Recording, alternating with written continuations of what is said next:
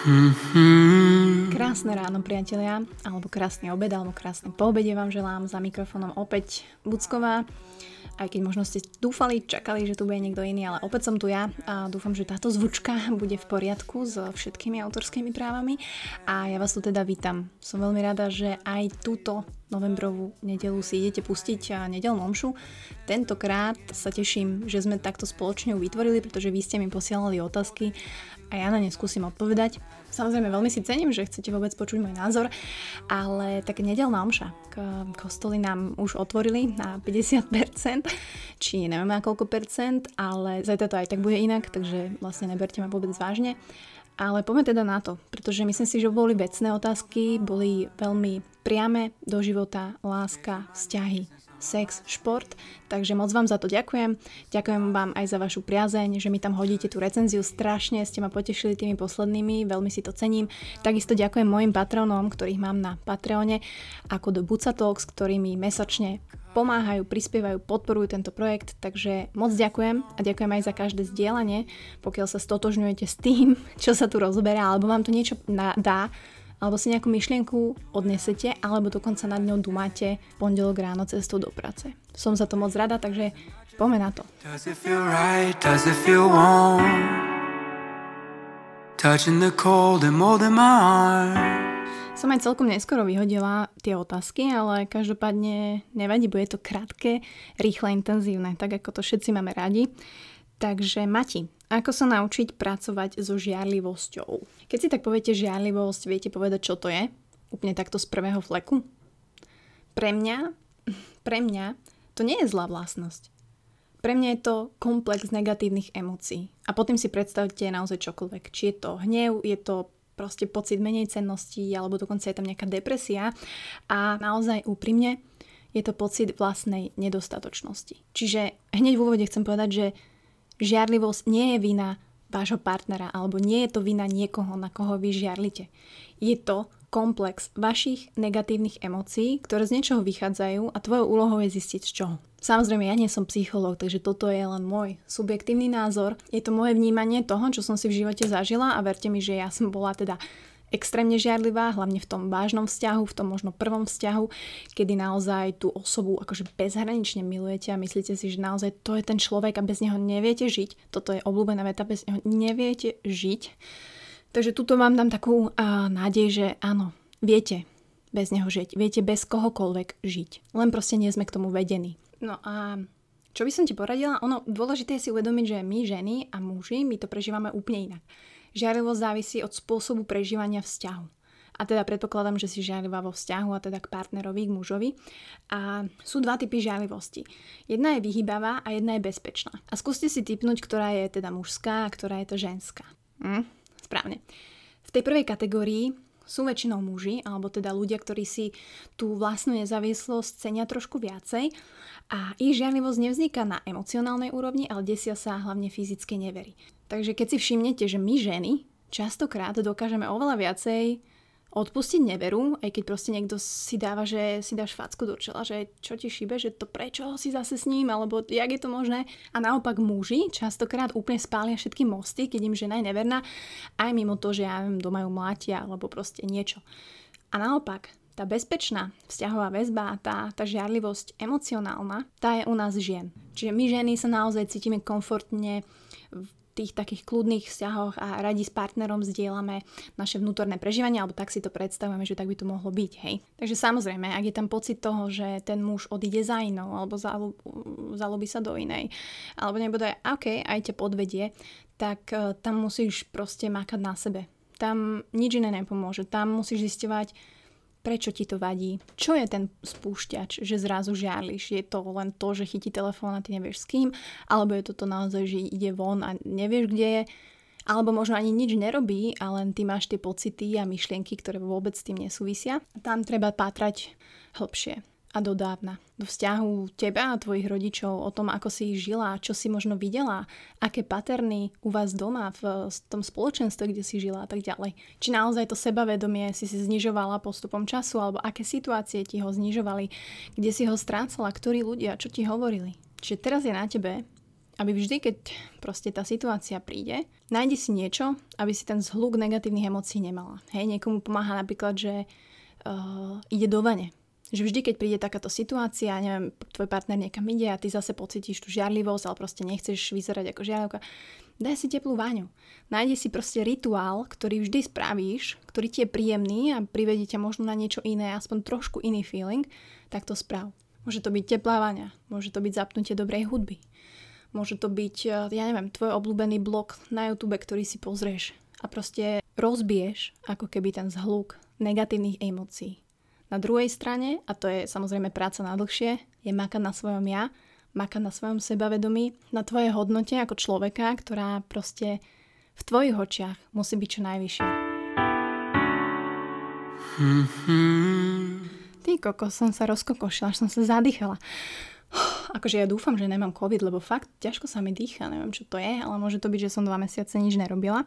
Čo si myslíš o vrácení sa k bývalému příteli? Veľmi môj subjektívny asi názor, prečo nie? A keď si odmyslíme tú metaforu, že dvakrát do tej istej rieky nevstúpaj, tak kto to povedal? Kedy? poznám ľudí, ktorí naozaj sa na pár mesiacov, možno na pár rokov rozišli. Tie cesty a to vnímanie a tie hodnoty sa nám pomenia. Naozaj človek možno chvíľku potrebuje kráčať svojou cestou. Keď sa naspäť vrátili k sebe, tak ten vzťah už mal nejaké základy kedysi a počasie to bolo ešte brutálnejšie.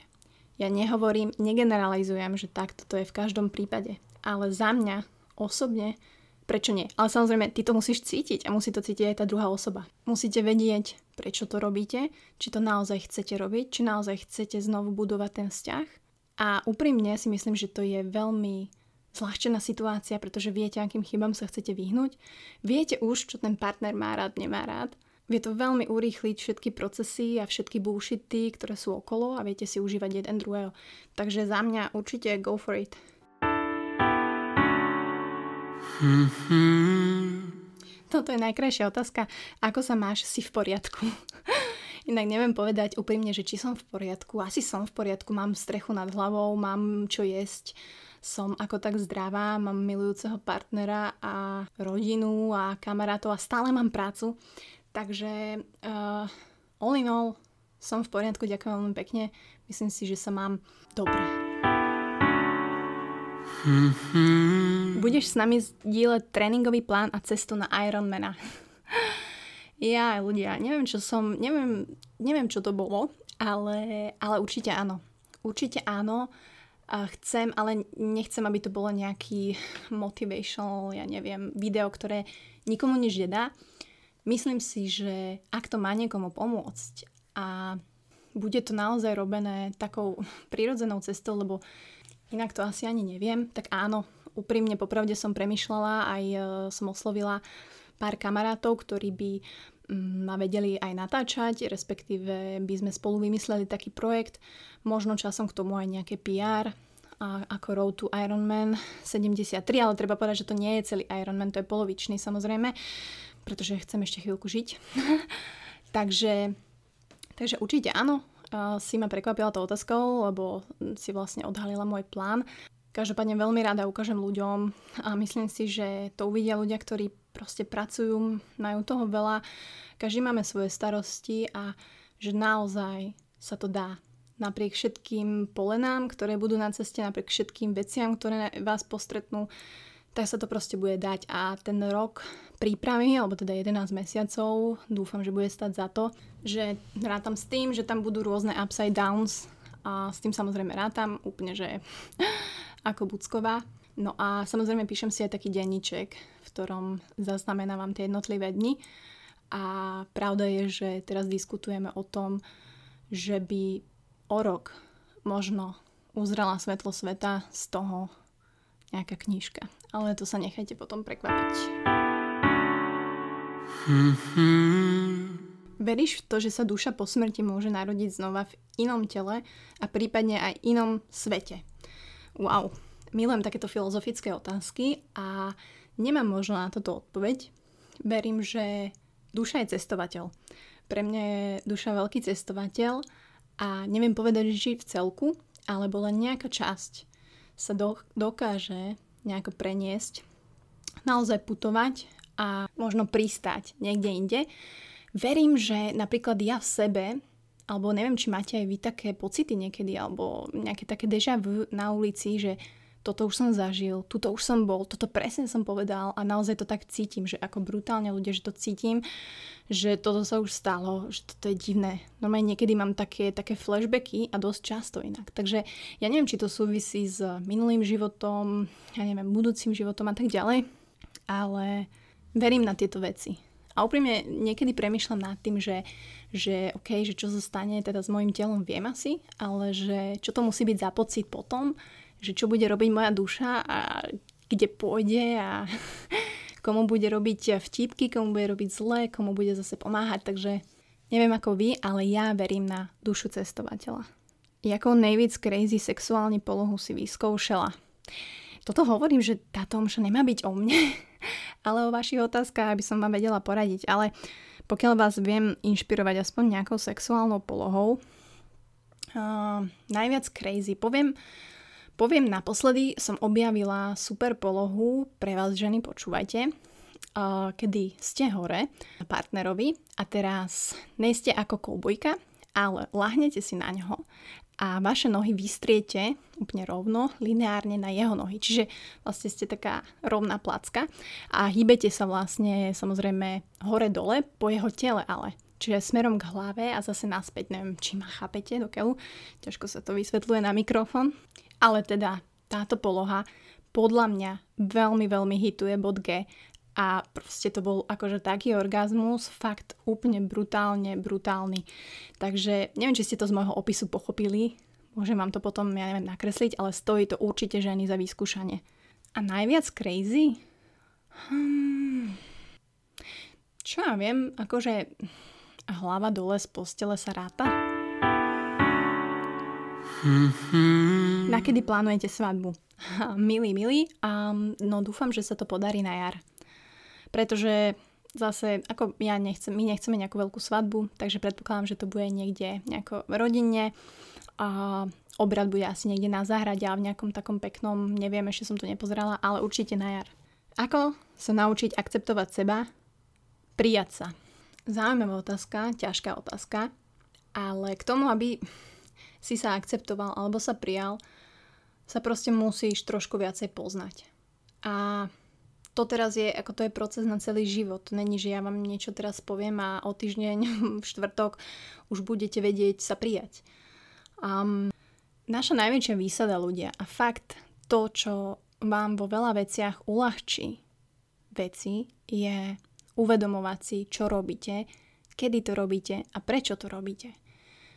To znamená, že keď za volantom, ja neviem, vyletíte a zanadávate, že je jebaný, tak proste zanalizujete tú situáciu, že OK, toto som urobil, takto reagujem, z toho vyplýva, že takúto vlastnosť mám a chcem tú vlastnosť mať, alebo chcem rozvíjať radšej inú vlastnosť. To znamená, že ty sa čo najviac musíš vnímať v čo najväčšej škále rôznych situácií a ty sa do tých situácií musíš dávať na schvál.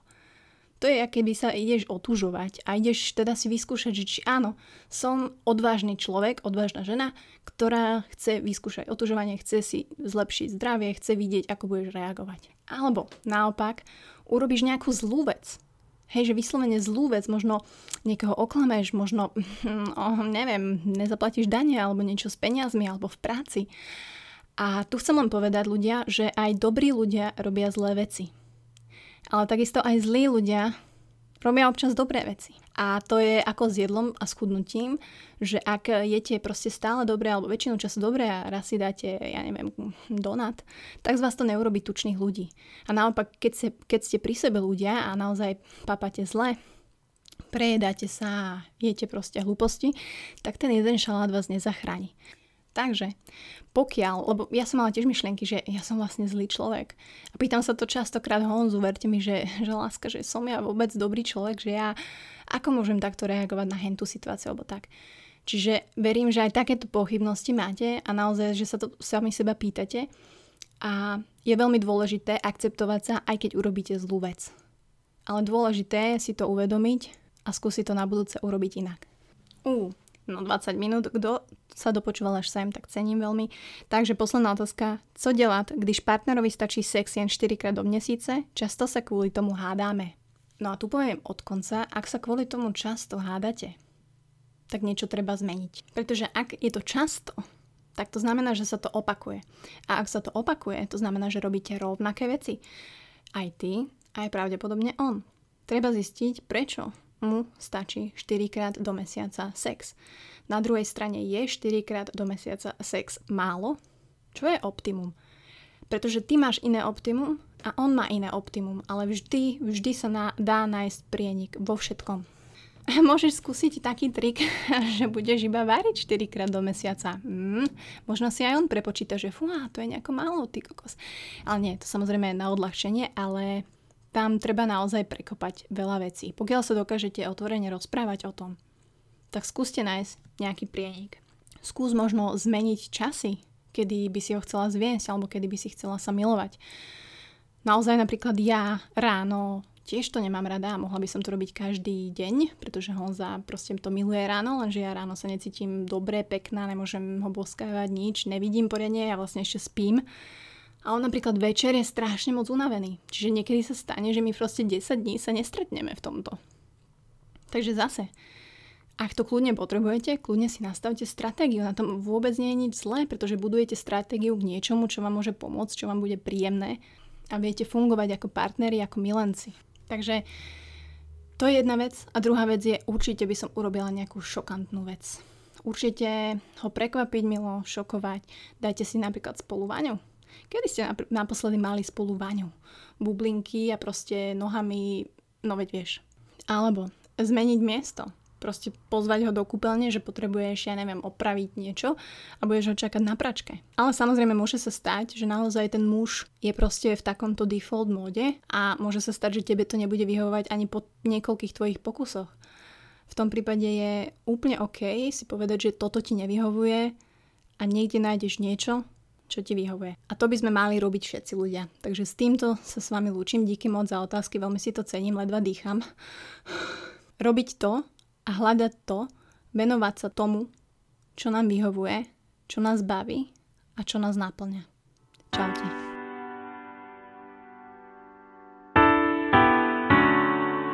Mm-hmm.